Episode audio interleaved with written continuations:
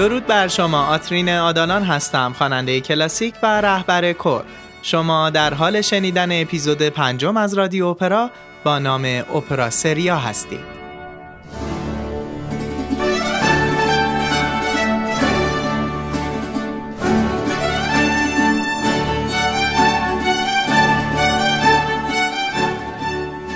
قبل از هر چیز باید بهتون بگم اگر تا امروز به رادیو اپرا گوش نکردید برای درک بهتر مطالب و لذت بیشتر از شنیدن قصه های اپرا از ابتدا همه اپیزودها رو دنبال کنید. برای این کار کافیه که یکی از پلتفرم های معتبر پادکست رو نصب کنید مثل Castbox.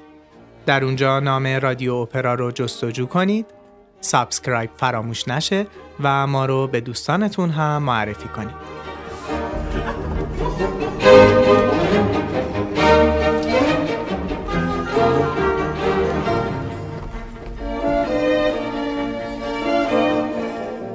در اپیزودهای ابتدایی در مورد پیدایش اپرا و قسمتهای مختلف این هنر ارزنده صحبت کردیم. همونطور که هر هنری در طول تاریخ مسیر تحول خودش رو طی و شروع به زایش شاخه های مرتبط و متنوع می‌کنه، اپرا هم از این موضوع بی نصیب نمونده. و در دستان اپرا نویسان در عصرها و اقلیمهای مختلف به شکلها و اقسام متنوعی تبدیل شد. بعد از گذشت بیشتر از نیم قرن از پیدایش اپرا آهنگسازان بزرگ شروع به ها و سنت هایی به شکل اولیه کردند که موجب پیدایش اقسامی از اپرا مانند اپرا سریا، اپرا کمیک، بوفا اپرت، اپرا بالاد و گونه های دیگه ای شد که ما قصد داریم در رادیو اپرا به طور مفصل در مورد هر کدوم از این اقسام صحبت کنیم. اما برای شروع به سراغ اپرا سریا میریم. با ما همراه باشید.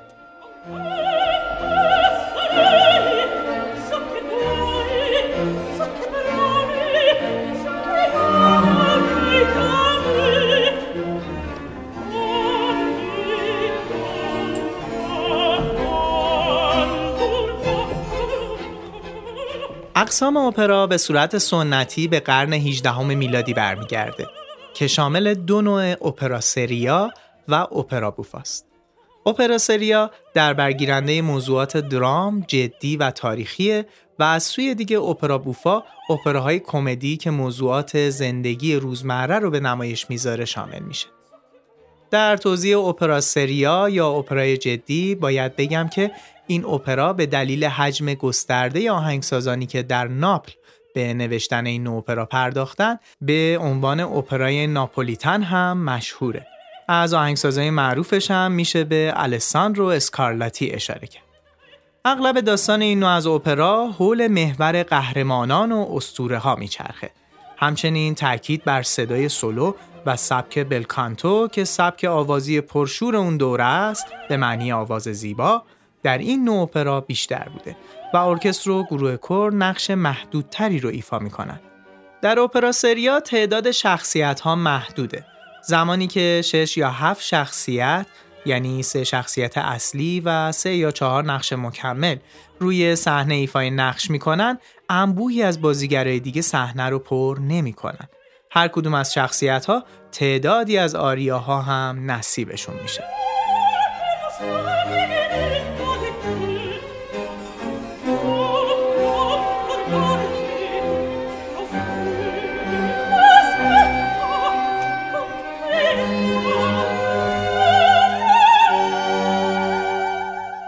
همزمان با ظهور اپرا سریاها درخشش کاستراتوها هم آغاز شد و آهنگسازان بسیاری از جمله هندل، ویوالدی، اسکارلاتی، هاس پرگولسی و بعدا سالیری آریاهای پرزرق و برق و پیچیده و با شکوهی رو برای کاستراتوها نوشتند. از جمله کاستراتوهای معروف این دوره فارینلیه ما در مورد فارینلی در ویدیوکست هامون صحبت کردیم و شما می‌تونید با مراجعه به کانال یوتیوب و البته صفحه اینستاگرام رادیو اپرا در مورد فارینلی بیشتر بدونید. در مورد کاستراتوها هم که در اپیزود دوم صحبت کردم. اونها خوانندگان مردی بودند که پیش از بلوغ اخته می شدند. البته امروزه نوع دیگری از صدا هم به اسم کانتر تنور یا کنتر تنورها هم وجود دارند که مردانی هستند که می‌تونن با صدای آوازی یک متزو سوپرانو یا آلتو آواز بخونن.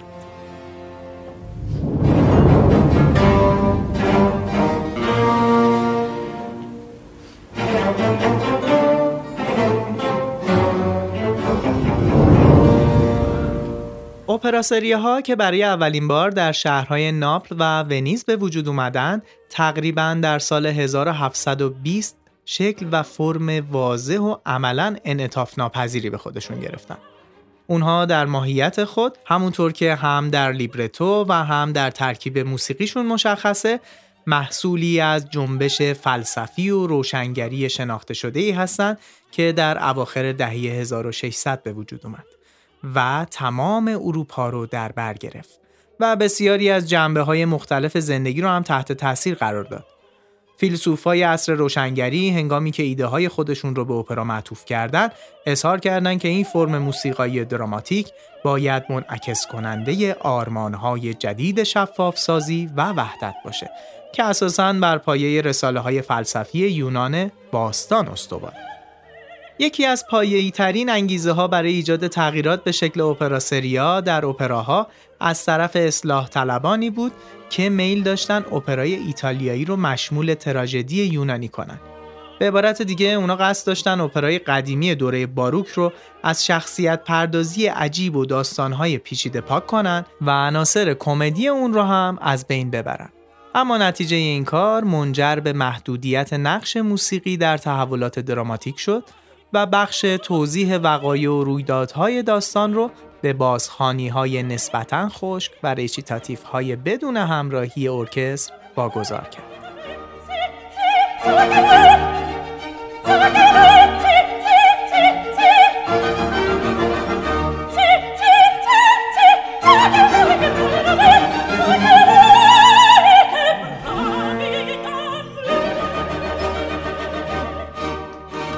در اواخر قرن 18 هم گلوک سنت های زیادی رو در اپرا تغییر داد.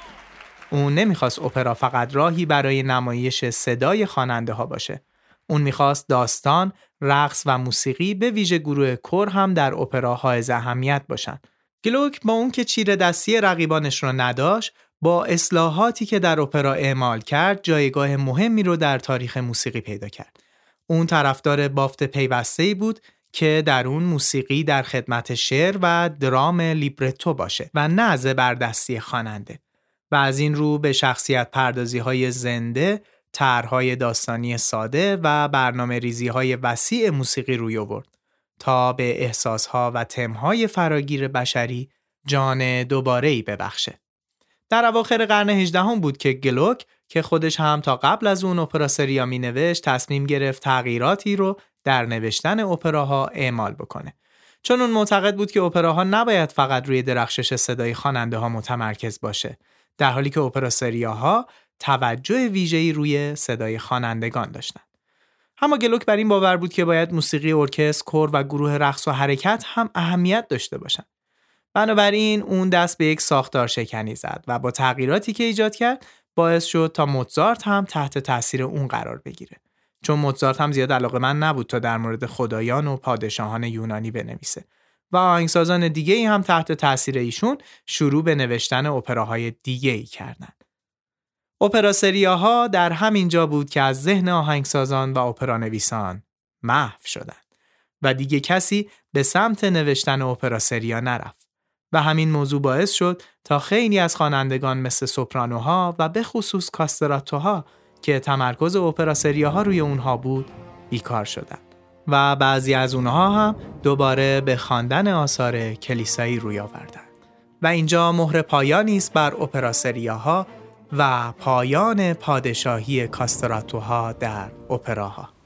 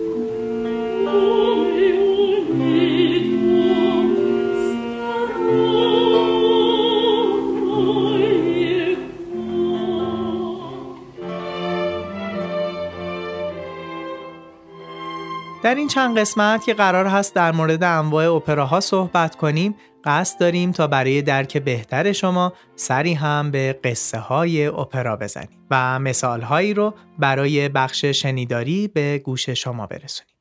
انتخاب ما برای قصه های اپرا و بخش شنیداری این اپیزود یکی از شاخصترین اپرا سری های تاریخ با نام رودلیندا اثر هندل هست.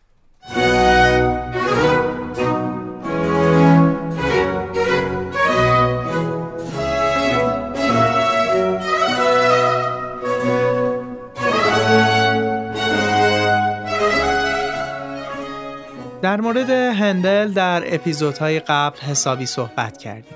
هندل هنرمند، مسافر و کارفرمای خستگی ناپذیر قرن هجدهم بود. اون در زمان حیاتش نه تنها ترکیب کننده بی همتای موسیقی سازی آلمان با موسیقی اپرای ایتالیا بلکه مهمترین نماینده یک عصر در موسیقی انگلستان بود. هرچند که امروز اون بیشتر به سبب موسیقی آب، موسیقی آتشبازی سلطنتی و یا اوراتوریوی مسیح که ما در رادیو اپرا پلاس به اون پرداختیم معروفه. اما آثار دراماتیک اون بودن که اساس فعالیت های اون به شمار می‌رفتند و نامش رو بر سر زبان ها انداخته بودن. ما در اینجا قصد داریم تا به داستان اپرای رودلیندا اثر فاخر او در اپرا سریا بپردازیم.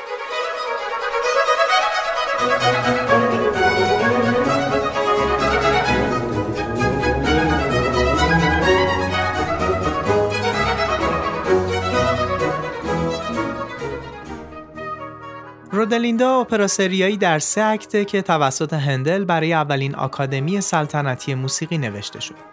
لیبرتوی این اثر از نیکولاس فرانچسکو هایمه که بر پایه لیبرتوی از آنتونیو سالوی نوشته شده.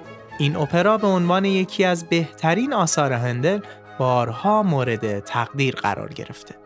داستان در قرن هفتم رخ میده. شخصیت اصلی رودلیندا با برتاریدو پادشاه قانونی میلان ازدواج کرده و این دو صاحب یک پسر کوچک به نام فلاویو هستند.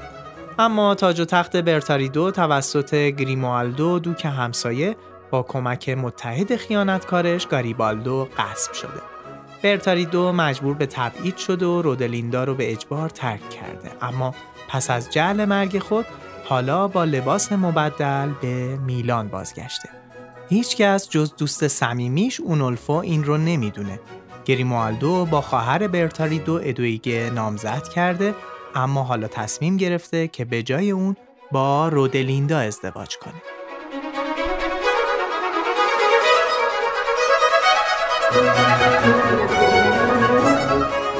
شخصیت های این اپرا عبارتند از رودلیندا ملکه لامباردی میلان که اون رو یک خواننده سوپرانو اجرا می‌کنه.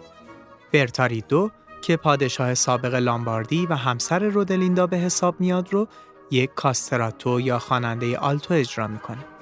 گریمالدو که دوک بنوتو و قاسب تاج و تخت برتاریدو هستش رو یک تنور اجرا می‌کنه. ادویگه که خواهر برتاریدو و نامزد گریمالدو هست رو یک آلتو می‌خونه. اونولفو دوست و مشاور برتاریدو هست و اون رو باز هم یک کاستراتو یا آلتو اجرا می‌کنه. گاریبالدو که دوک تورین و مشاور گریمالدو هستش رو یک خواننده باس می‌خونه و در نهایت فلاویو پسر پادشاه و ملکه که اون رو یک شخصیت silent اجرا می‌کنه.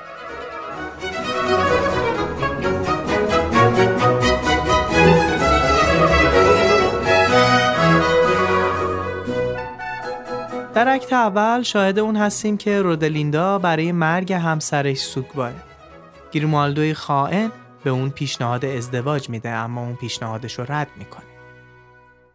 گاریبالدو متحد و مشاور گریمالدو به اون اشاره می‌کنه که اگه نامزدی خودشو با ادویگه خواهر برتاریدو به هم بزنه احتمالا به مسائل کمک می‌کنه. گریمالدو بلافاصله این کار رو انجام میده. گاریبالدو اما تلاش می‌کنه که وانمود کنه ادویگر رو دوست داره و بعد از اون به عنوان یک مهره برای رسیدن به قدرت استفاده کنه. برتاریدو که زنده است با لباس مبدل وارد صحنه میشه. اون به یاد بودی که به یادش ساخته شده نگاه می‌کنه و می‌خواد بدونه که چه اتفاقی برای همسرش رودلیندا افتاده. اونولفو دوست صمیمیش به اون ملحق میشه اما هر دو نفر مجبور میشن زمانی که رودلیندا و پسرش برای بازدید از بنای یاد بوده برتاریدو وارد میشن پنهون بشن. وقتی برتاریدو رودلیندا رو می‌بینه می‌خواد با نشون دادن خود به همسرش به غم و اندوه اون پایان بده اما اونولفو برای محافظت ازش اون رو مهار می‌کنه. زمانی که برتاریدو وارد شهر میشه و با بنای یادبود خودش مواجه میشه یک آریای بسیار زیبا می‌خونه با نام دو سی تو کجا هستی؟ میگه کجا هستی؟ تنهایی گناه است برای همه کسانی مثل من در زندگی که عشق بزرگی را از دست دادن هنگامی که آن روز مرا ترک کردی تو با شادی من خداحافظی کردی و در این زندگی من به پست ترین ها چنگ می‌زنم بگو حالا کجایی؟ همکنون در حال جستجوی تو هستم و به دنبال تو میگردم طوری دلم برایت تنگ است که هیچگاه نبوده. بگو حالا کجایی. تنها در دنیا در حال مرگ هستم. اگر می توانی کمکم کن. دلم طوری برایت تنگ است که هیچگاه این گونه نبوده است. احساس می کنم تو در هوای شهر هستی. اما هرگز نخواهم دانست که این رویاست یا واقعیت. بگو حالا کجایی. همکنون که من به دنبال تو میگردم در تمام روزهایم. من برایت چه کنم؟ لطفا بگو کجایی. تنها در دنیا در حال مرگ هستم. اگر می‌توانی کمکم کن.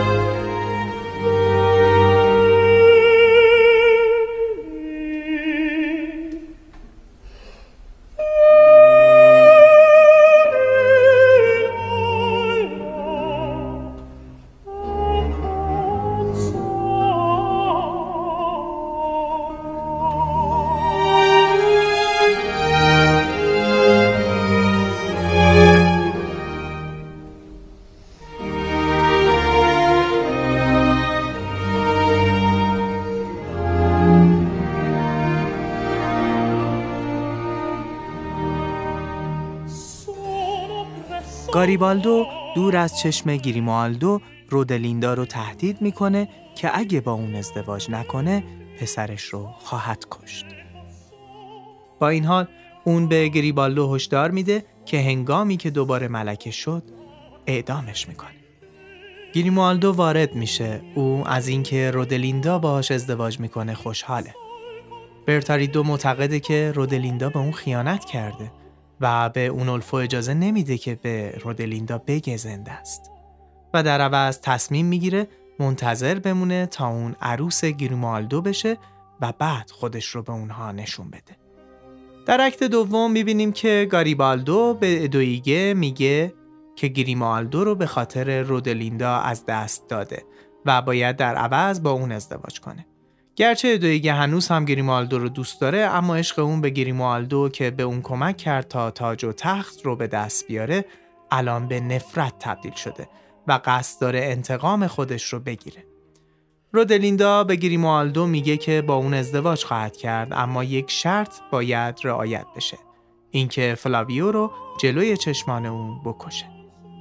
اون نمی‌تونه همزمان همسر قاسب و مادر پادشاه قانونی باشه. اون مطمئنه که گریمالدو چنین کاری نمی‌کنه و با این حربه می‌خواد ازدواجش رو به تعویق بندازه. حدس رودلیندا درست از آب در میاد و با اینکه گاریبالدو به پادشاه پیشنهاد میده که این کار رو انجام بده، پادشاه نمیپذیره.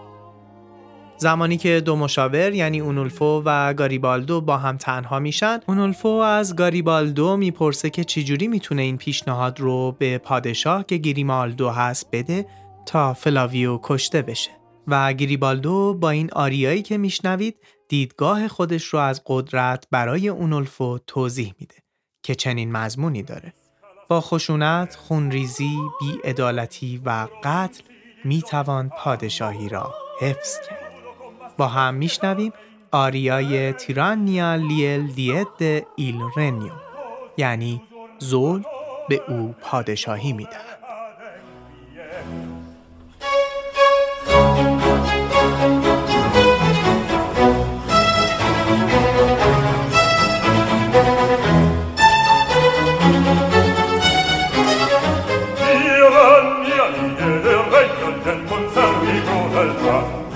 mostrarmi crudeltà y el mostrarmi crudeltà tirannia di hiere regno y el mostrarmi crudeltà y el mostrarmi crudeltà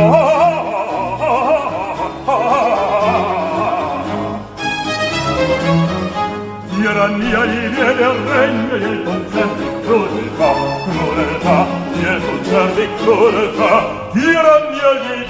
raccoglie per un fiore.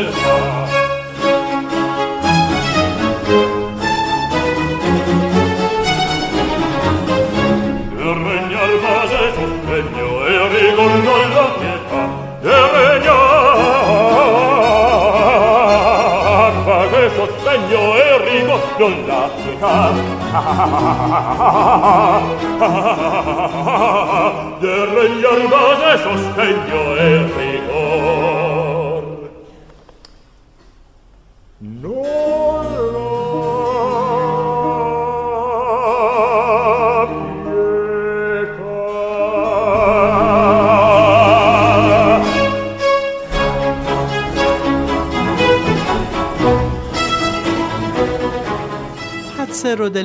درسته و با اینکه گاریبالدو اون رو تشویق به این کار می‌کنه اون شرط رو نمیپذیره.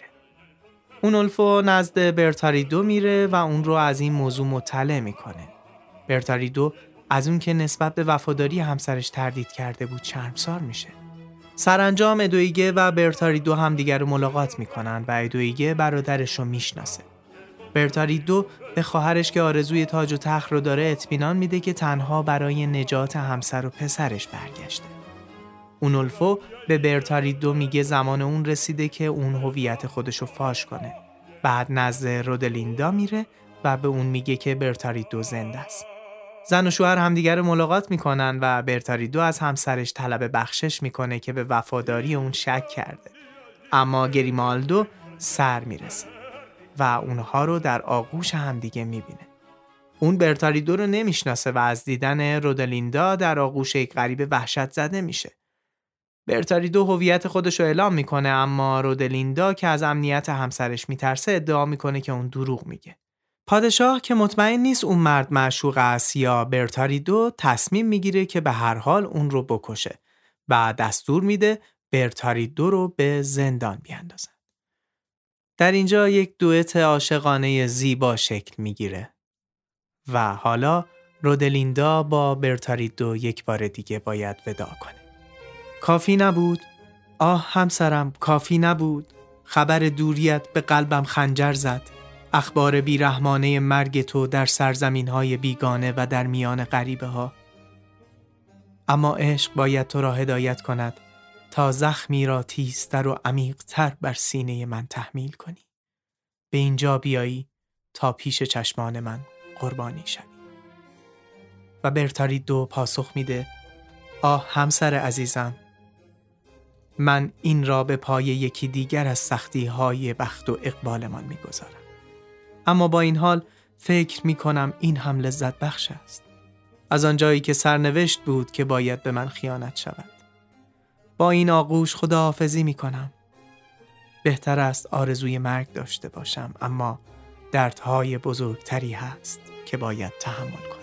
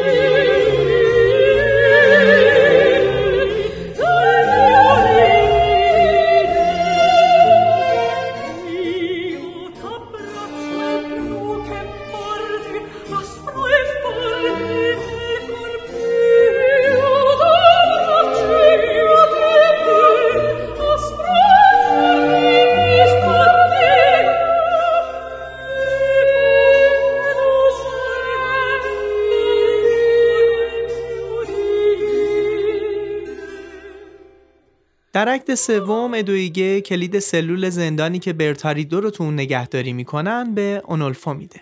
و در همین حال گاریبالدو از گریمالدو می‌خواد که زندانی رو بدون معطلی اعدام کنه. خواه او برتاریدو باشه یا نه. اما گریمالدو قادر به انجام این کار نیست. برتاریدو با شنیدن نزدیک شدن کسی به در سلولش اون رو جلاد خودش تصور می‌کنه. و اون رو زخمی می‌کنه. اما معلوم میشه که اون اونولفوه که برای نجات جونش اومده. اونو از طریق یک گذرگاه مخفی فرار می‌کنه. ادویگه، رودلیندا و پسرش فلاویو برای نجات برتاری دو به زندان میرن. اما وقتی فقط لباسهای خونالود اون رو می‌بینن تصور می‌کنن که اون کشته شده. رودلیندا آرزو می‌کنه که کسی اون رو بکشه و به رنجش پایان بده. در اینجا یک آریای بسیار زیبا می‌خونه. میگه آن دست سرد کجاست تا به من هدیه دهد؟ تا من بر خاکسترش بوسه زنم. تا جلوی عذاب و مرگم را بگیرد. از آن جایی که اندوهم نمی‌تواند به زندگیم پایان دهد کسی هست که مرا از این عذاب نجات دهد؟ که خنجری به قلبم فرو کند و مرا از رنج برهاند. با هم بشنویم آریای سلمیو دول نون اسی فورته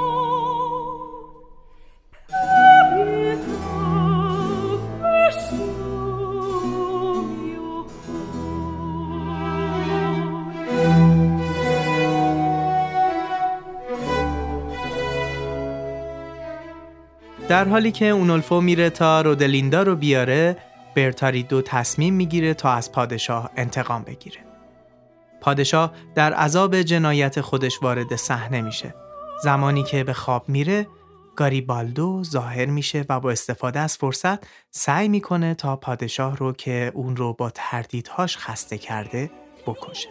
اما برتاریدو سر می‌رسه و گاریبالدو خائن رو می‌کشه. رودلیندا وارد میشه و از اینکه برتاریدو رو زنده می‌بینه شگفت زده میشه. پادشاه برای قدردانی از نجات جونش تاج و تخت رو به برتاریدو برمیگرد. و خواهرش ادویگر رو به عنوان همسر خود میپذیره و این پایان اپرا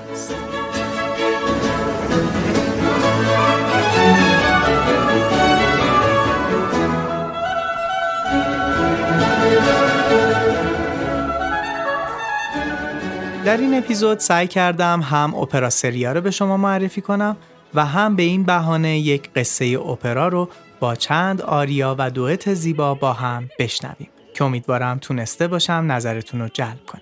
اگر اپیزودهای یک تا سه رو گوش کرده باشید حالا به ارزش اون اطلاعات پی می‌برید. اما بعد بدونید این اثر تنها اپرا سریایی موجود نیست. آثار بسیاری وجود دارن که امروزه هم در اپرا ها به روی صحنه میرن و خوانندگان کنتنور و سایر صداها در اونها به ایفای نقش می‌پردازند که می‌تونم در بین اونها به آثاری از موتزارت مثل ایدومنئو یا لاکلمنزا دی تیتو اشاره کنم و همینطور گریزلدا از اسکارلاتی و بسیاری از اپراهای دیگه که اونها رو در کانال تلگرام و یا اینستاگرام به شما معرفی خواهیم کرد.